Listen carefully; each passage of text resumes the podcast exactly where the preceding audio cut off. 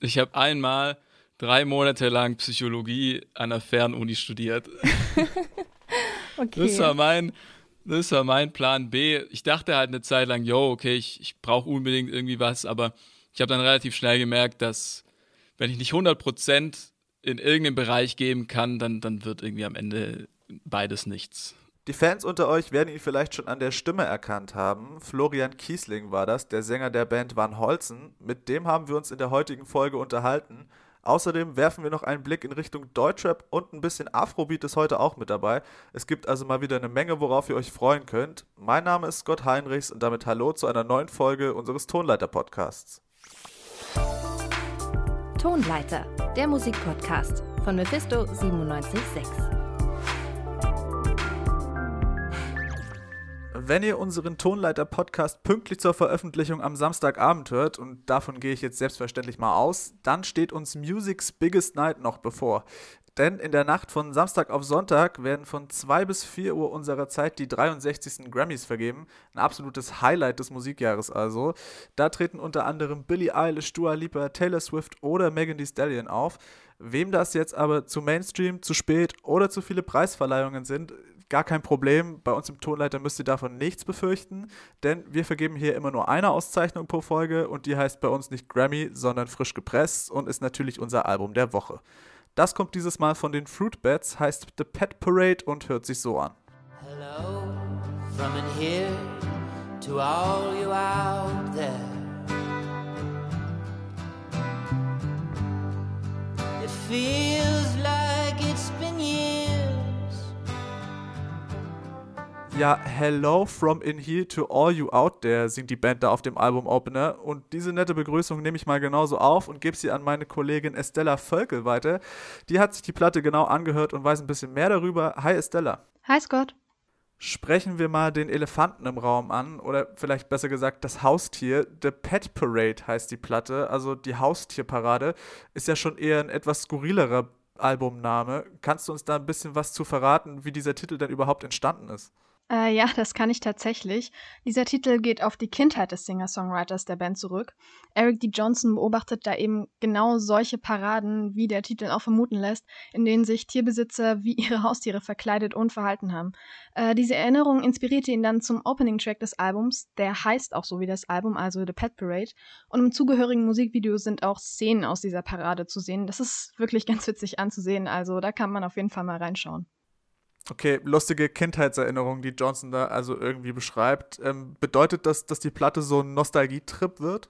Naja, also es geht nicht immer direkt um Erinnerungen, aber er verarbeitet da schon irgendwie persönliche Eindrücke und auch das Leben selbst. Also er singt halt viel über das Älterwerden. Es zieht sich dann auch so ein bisschen wie ein roter Faden durch das Album durch und es zeigt sich auch ganz gut in zum Beispiel All in One Go. Da geht es darum, dass Erinnerungen eben irgendwann verschwimmen und damit auch die Erlebnisse, die man in seinem Leben hat, vergänglich sind, aber dass eben auch manchmal all diese Erinnerungen auf einen Schlag zurückkommen.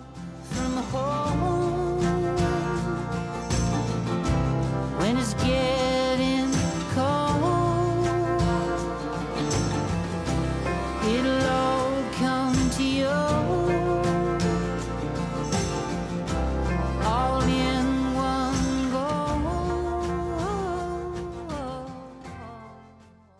Okay, klingt sehr bedächtig, vor allem mit der Mundharmonika, finde ich. Behält die Platte denn diese gediegene Stimmung bei oder gibt es da auch mal Ausreißer?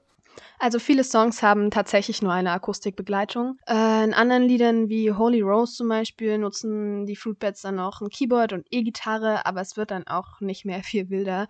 Ähm, und zusammen mit der Mischung aus Folk und Indie-Rock, die das Album mit sich bringt, schafft das für mich beim Hören einfach einen super unbeschwerten Flow. Und ähm, das hört, sich, hört man auch ganz gut ähm, äh, auf dem Song Discovering. And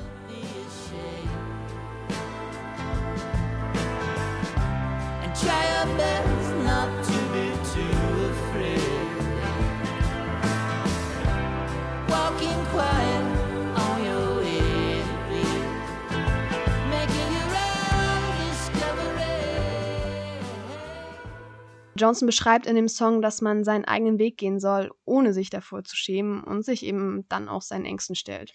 Okay, wenn man jetzt frech wäre, könnte man sagen, das klingt so ein bisschen nach Kalenderspruch, aber nichtsdestotrotz beschreibt Johnson da ja irgendwie einen Selbstfindungsprozess, oder? Der Eindruck kam mir auch. Also das schafft er ja auch einfach daher, indem er viel Vergangenes reflektiert. Und er hatte ja auch einfach einige persönliche Bezüge, wie in Pet Parade, was ich ja vorhin schon erläutert habe, oder The Balcony drin. Ähm, in The Balcony singt Eric D. Johnson nämlich von einem Balkon in dem Haus seiner Oma, von dem er, er auf den kommenden Frühling wartet. Aber im Laufe des Liedes wird aus diesem Balkon dann auch ein Symbol für Geduld. Er verallgemeinert den quasi und will damit so auch seine Zuhörerinnen und Zuhörer mit teilhaben lassen. Dadurch entsteht dann auch ganz gut Nähe auf dem Album. Sky surrounds us. So far up, there are eagles below us.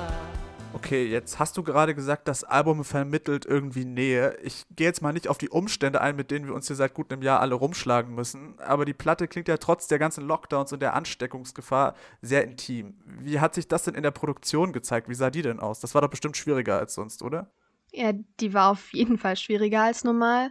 Da haben ja auch ziemlich viele Künstler mitgewirkt an dem Album. Das waren immerhin zwei Schlagzeuger, eine weitere Singer-Songwriterin, ein Pianist und ein Geiger und dann halt noch der Produzent.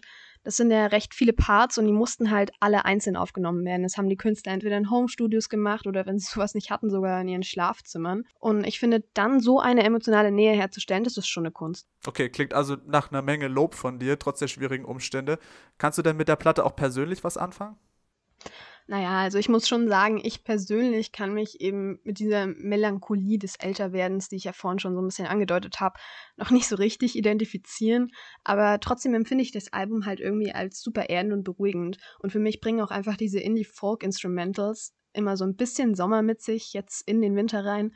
Und zusammen mit diesem Touch Melancholie und Nachdenklichkeit ist das Album für mich einfach super zum Tagträumen und Abschalten. Also wer sowas mag, wer auf sowas steht, der kann da auf jeden Fall mal reinhören sagt meine Kollegin Estella Völkel. Danke dir fürs Gespräch, Estella. Sehr gerne, Scott.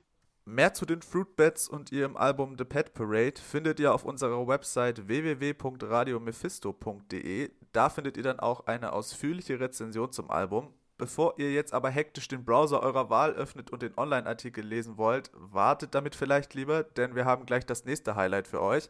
Ihr habt es am Anfang schon gehört, wir haben uns mit dem Frontsänger Florian von der Band Van Holzen unterhalten und die hat in der letzten Zeit einen regelrechten Stilwandel durchgemacht, von eher konventionellerem Indie-Rock hin zu richtig lauten und schweren Riffs wie in ihrer neuesten Single Biss.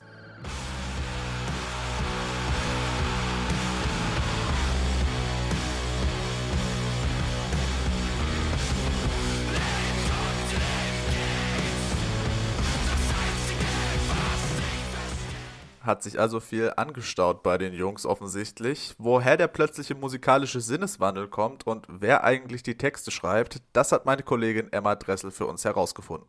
Ja, in dem Song Schlafen, der dieses Jahr rausgekommen ist, sprecht ihr ja wahrscheinlich aktuell sehr vielen Menschen aus der Seele. Findet ihr es eigentlich schwer, solche harten Themen anzusprechen in der Musik? Also mittlerweile nicht mehr, dadurch, dass wir das schon eine ganze Weile machen. Aber ich hatte schon so vor drei Jahren immer wieder ein Problem damit, so wirklich aus mir heraus die Texte zu schreiben und auch authentisch zu bleiben währenddessen. Das ist aber ganz, ganz viel Übung und, und ganz, ganz viel Ausprobieren. Und ich glaube, mittlerweile habe ich da für mich so einen ganz guten Weg geschafft, um während dem Songwriting nicht daran zu denken, was vielleicht die Leute da draußen davon halten, sondern erstmal wirklich meine Gefühle in den Song reinzupacken. Und ähm, das macht es deutlich einfacher, als wenn man sich dann schon währenddessen einen Kopf macht, hey, was, interpretieren die Menschen, die es jetzt dann am Ende, äh, ja, am Ende vom Tag hören werden, da rein. Und ähm, genau, mittlerweile ist es leichter. Ja, wer schreibt bei euch eigentlich die Texte? Machst es du oder macht ihr das zusammen? Also meistens schreibe ich die Texte, ähm, aber es kommt schon auch immer wieder vor, dass Daniel oder Jonas irgendwie in den Proberaum kommen und irgendwie eine Phrase aufgeschnappt haben irgendwo oder was im Kopf haben und dann erarbeiten wir das so gemeinsam. Aber in der Regel mache ich das so in meinem stillen Kämmerchen oder unterwegs äh, in meinen Notizen. Voll oldschool. Voll. Ja, inzwischen ist euer Sound auch ein bisschen härter geworden. Früher wurdet ihr auch so ein bisschen in diese Indie-Richtung gesteckt, habe ich auf jeden Fall so gelesen. Ähm, Indie ist das Ganze jetzt nicht mehr. Ich würde schon definitiv sagen, dass das Rock ist. Und ja, wie kam es dazu, dass ihr beschlossen habt, da auch ein bisschen härtere Töne anzuspielen? Na, es gab irgendwie so aus uns raus. Also das letzte Jahr über haben wir sehr, sehr viel Musik geschrieben. Und die beiden Songs, die ihr jetzt schon kennt, die wir im Januar und Februar rausgebracht haben, die sind auf jeden Fall so die härtesten. Und wir dachten, es passt irgendwie ganz gut in die Zeit. Und ähm, hat auch so eine Emotionalität, die uns sehr berührt hat letztes Jahr. Und ähm, wir fanden, es ist einfach das Authentischste, damit als erstes rauszugehen, weil das die Songs waren, die uns auch am meisten befreit haben oder wir haben uns da so richtig frei geschrieben innerhalb dieser Songs und ähm, konnten mal so richtig alles rauslassen, was wir so auf, auf der Seele oder auf dem Herzen hatten. Und ähm, mal sehen, also die nächsten Songs werden schon auch noch ein bisschen anders. Wir machen noch ein bisschen weiter, gehen in andere Richtungen, probieren uns noch ein bisschen aus. Aber ich glaube, es war so eine ganz, ganz natürliche Entwicklung zu diesen beiden Songs Schlafen und Biss, dass die jetzt so ein bisschen rockiger sind mal schauen, was noch passiert. Wir bleiben echt offen für alles, was uns so in den Kopf kommt. Ja, steht denn da ein Album schon in den Startlöchern? Es steht auch ein Album in den Startlöchern. Wir sagen nur noch nicht wann und wie und was und überhaupt. Nee, wir haben auf jeden Fall sehr, sehr viel Musik und ähm, werden die auch irgendwann auf alle loslassen. Und ähm, bis dahin wollen wir aber noch viele einzelne Songs rausbringen, wie gesagt, uns ein bisschen ausprobieren. Und wir haben gesagt, wir wollen erst dann wieder ein Album rausbringen, wenn auch so ein bisschen absehbar ist, wann wir wieder live spielen können. Weil im Endeffekt, wir sind eine Liveband, wir wollen mit euch äh, da draußen schwitzen und Gas geben können. Und ähm, am schönsten ist es eben mit dem neuen Album im Gepäck. Deshalb noch etwas Geduld aber Songs gibt es trotzdem. Dann würde ich sagen, bleiben wir gespannt. Ich hoffe, dass, äh, wenn ihr auf Tour geht, dann, dass ihr auch nach Leipzig kommt. Kommen wir auch. Also wir haben jetzt schon eine Tour in, in Vorverkauf gegeben und angekündigt. Ähm, da ist auch Leipzig. Ich glaube, im Naumann sind wir. Da waren wir auch letztes Mal. Ich äh, hier fingers crossed, dass das klappt. Ja, ich drücke euch auf jeden Fall die Daumen. Ja, euer Song Biss, ich habe gelesen, dass der so ein bisschen diesen äh, Aspekt des Klimawandels behandelt. Ich glaube, ich habe bis jetzt bei eurer Musik noch nie so auf diesen politischen Aspekt geachtet. Ist euch das wichtig, jetzt auch ähm, ja, einfach so ein bisschen politischen Inhalt mit reinzubringen in eure Songs? Mittlerweile schon, ja. Also ich meine, als wir angefangen haben, Musik zu schreiben und so, als unser Debütalbum rauskam, da waren wir so 17, glaube ich, 16 oder 17 da war uns das jetzt noch nicht so super wichtig. Also da haben wir uns auch noch nicht viel mit Politik beschäftigt. Natürlich wussten wir schon so ein bisschen Bescheid und ähm, haben die Augen offen gehalten. Aber mittlerweile ist es uns, also auch äh, hat es einen großen Stellenwert in unserem persönlichen Leben einfach eingenommen. Und ähm, ich finde gerade so diese Krise letztes Jahr ähm, hat einfach ganz, ganz viele Missstände, die schon davor geherrscht haben, aufgedeckt oder verstärkt. Und ähm, das ist natürlich auch an uns nicht spurlos vorbeigezogen. Und ich finde, irgendwann ist dann auch mal an der Zeit, so ein bisschen politisch zu werden und ähm, aber immer irgendwie, ich finde es wichtig, dass es nie so richtig krass mit dem Zeigefinger auf eine Person oder eine Gruppierung zeigt, ähm, weil das bildet dann wieder irgendwie Lager. Also ich finde es wichtig, auch objektiv und sachlich irgendwie über Dinge zu sprechen und ähm, eher diese Missstände zu beschreiben und dann kann sich jeder so denken, was er möchte. Ja, du hast es ja vorhin auch schon gesagt, als ihr angefangen habt, äh, Musik zu machen und auf Bühnen zu stehen, wart ihr noch recht jung. Also habt gerade noch äh, währenddessen euer Abi gemacht. Was ist denn inzwischen anders geworden? Wie würdest du sagen, dass ihr euch als Band entwickelt habt? Was fällt dir da so am meisten auf? Also wir sind jetzt eine viel, viel zusammengeschweißtere Gruppe, würde ich sagen, weil wir die letzten Jahre so viel erlebt haben und auch ganz, ganz viel, was Kraft gekostet hat. Ähm, und während dieser ganzen Zeit sind wir trotzdem immer Freunde geblieben und ich glaube, das ist auch so das Wichtigste und haben auch nie den Spaß an der Musik verloren, was auch sehr, sehr wichtig ist. Und ähm, das ist mir schon jetzt vor allem im letzten Jahr aufgefallen, so wenn einem wirklich mal so der Boden unter den Füßen weggerissen wird und ähm, dann kommt es wirklich darauf an, ob du das gern machst oder nur aus, äh, keine Ahnung, finanziellen Gründen, es macht keinen Sinn bei Rockmusik, aber du weißt, was ich meine. Ähm, und da, dahingehend hat sich viel verändert. Außerdem machen wir jetzt nur noch ausschließlich Musik, sind nicht mehr in der Schule, studieren nicht, ähm, können also sehr, sehr viel Zeit da reinstecken und beschäftigen uns natürlich auch außerhalb von der Band ganz, ganz viel mit, mit anderer Musik und ähm, ich produziere Musik und, und schreibe andere Musik. Und das gibt der Band natürlich auch extrem viel. Also vor allem so von, von der künstlerischen Seite. Ja, ich denke, gerade wenn man so jung anfängt, Musik zu machen wie ihr, dann überlegt man sich wahrscheinlich schon auch oft noch, ob ja, man jetzt alles auf eine Karte setzt oder vielleicht doch noch irgendwie sich ein zweites Standbein aufbaut. Hattest du denn jemals einen Plan B? Ich habe einmal drei Monate lang Psychologie an der Fernuni studiert.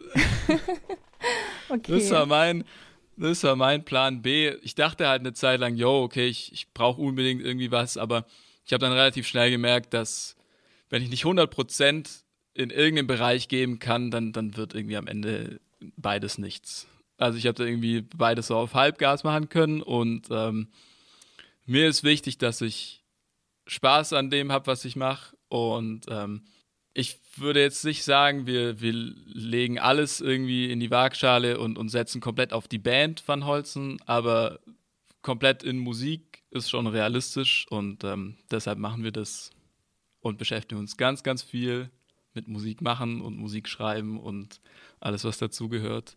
Das sagt Florian Kiesling von Van Holzen im Gespräch mit meiner Kollegin Emma Dressel. Und nicht nur der beschäftigt sich mit ganz, ganz viel Musik, sondern wir nämlich glücklicherweise auch. Und zwar in unseren Musiktipps der Woche. Und da beginnen wir heute mit Nubian Twist aus Großbritannien.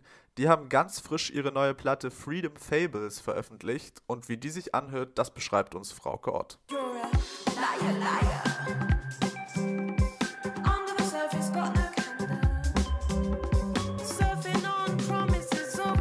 Schnelle, funkige Beats und multikulturelle Einflüsse, das und noch viel mehr sind Nubian Twist mit ihrem neuen Album Freedom Fables. Die neunköpfige Band aus Leeds und London, die 2015 ihr Debütalbum rausgebracht haben, vereinen Afrobeat, Soul, Jazz und Hip-Hop zu ihrem einzigartigen Sound. Auf ihrer aktuellen Platte finden sowohl altbekannte als auch neue KünstlerInnen Platz, wie die britischen Jazzgrößen Soweto Kinch und Pat Thomas. Doch auch Rap-Elemente und soulige Melodien machen Freedom Fables zu ihrem bisher stimmenreichsten Album. Bring life with every line I speak. Uh, give me the strength to walk the line to peace. Hey. Sometimes I'm testing over reasons not to try. This time Bemerkenswert an diesem Album ist, dass jeder Song, ganz egal ob schnell oder langsam, durch die jazzigen Rhythmen sehr energiereich wird.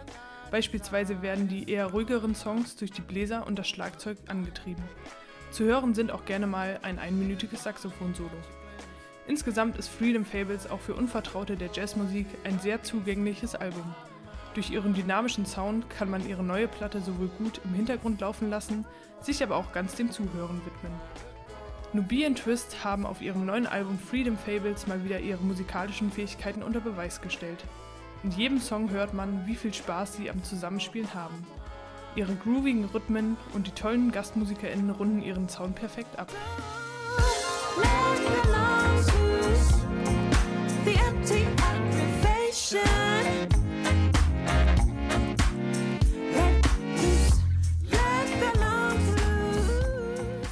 So klingt also Freedom Fables von Nubian Twist. Und von diesen doch eher entspannten und seichten Klängen machen wir jetzt eine harte Detour und zwar zum Mutterficken das habe ich mir jetzt nicht ausgedacht, um besonders edgy zu wirken, sondern davon handelt tatsächlich der neue Song 11 Minuten der beiden Rapper Fat Tony und Edgar Wasser und zwar in aller Ausführlichkeit. Wie die beiden dieses Thema angehen, das erzählt uns Bruno Richter. Jemand anderen zu erniedrigen, indem man behauptet, mit seiner Mutter geschlafen zu haben, ist nicht nur im Rap ein beliebtes Stilmittel. Durch Fat Tony und Edgar Wasser wird nun endlich geklärt, ob das zu weit geht. In ihrer neuen Single Alle elf Minuten diskutieren sie in gewohnt ironischer Weise das lyrische Mutterficken. Fettoni übernimmt die Rolle des Befürworters und findet, dass man kein Problem mit der Floskel haben sollte. Ich ficke deine Mutter gar nicht echt. Ich sag das nur in Rap-Texten, weil du was dagegen hättest, wenn wir Sex hätten. Dabei wäre das natürlich einvernehmlich. Ich bin wirklich fertig so mit meinem Penis. Ich weiß nicht, was dein Problem ist. Edgar Wasser ist hier die Stimme der anderen Seite und positioniert sich klar gegen Sex mit der Mutter von anderen. Jetzt wird dein Mind geblowt, du wirst woke, weil du siehst, Witze über fremde Mamas sind kein Joke. Lass sie aus dem Spiel, denn sie hat's nicht verdient. Jetzt ruft deine eigene an und sagt, du hast sie lieb. Dass sich die beiden über Rap-Klischees lustig machen können, haben sie schon oft bewiesen und setzen das auch hier wieder super um. In beiden Parts nehmen sie alles rund um die absurde Diskussion über Mutterwitze in der Rap-Community aufs Korn. Der eingängige Beat findet dabei eher im Hintergrund statt. Damit wird der Fokus verdientermaßen voll auf die Texte gelenkt. Im Musikvideo wird der parodistische Ansatz dann erst recht deutlich. Dort besprechen Tony und Edgar nämlich den Verkehr mit deiner Mutter als Muppet-ähnliche Handpuppenversion der Musiker. Das sind alles wahre Sätze, meine Mama ist die beste, aber deine ist auch nett, deshalb werde ich mich mit dir treffen und dann ficke ich sie hart und danach deine Schwester ist kein sexistischer Witz, weil ich's echt mach, öfters. Alle elf Minuten, alle, alle elf Minuten, What? alle elf Minuten, alle, alle elf Minuten, alle, elf Minuten, alle elf Minuten, fick ich deine Mutter. Elf Minuten von Fat Tony und Edgar Wasser war das. Und mit diesen inspirierenden Worten und Gedanken entlasse ich euch auch aus der heutigen Folge, aber nicht ohne vorher nochmal kräftig die Werbetrommel zu rühren. Denn alle Songs, die ihr in der heutigen Folge gehört habt, die findet ihr auch in unserer Spotify-Playlist Faust aufs Auge. Also gerne mal da reinschauen und folgen. Und falls ihr es vorhin nicht doch schon heimlich getan habt, auf unserer Website www.radiomephisto.de findet ihr den Online-Artikel zu unserem Album der Woche The Pet Parade von den Fruit Bats. Das war's dann wirklich für heute. Vielen lieben Dank an alle Mitwirkenden und natürlich an euch, die zugehört haben. Hört auch gerne nächste Woche wieder rein. Da gibt's dann die nächste Ausgabe des Tonleiter-Podcasts an selber Stelle. Mein Name ist Scott Heinrichs. Macht's gut und ciao, ciao. Tonleiter, der Musikpodcast von Mephisto 976.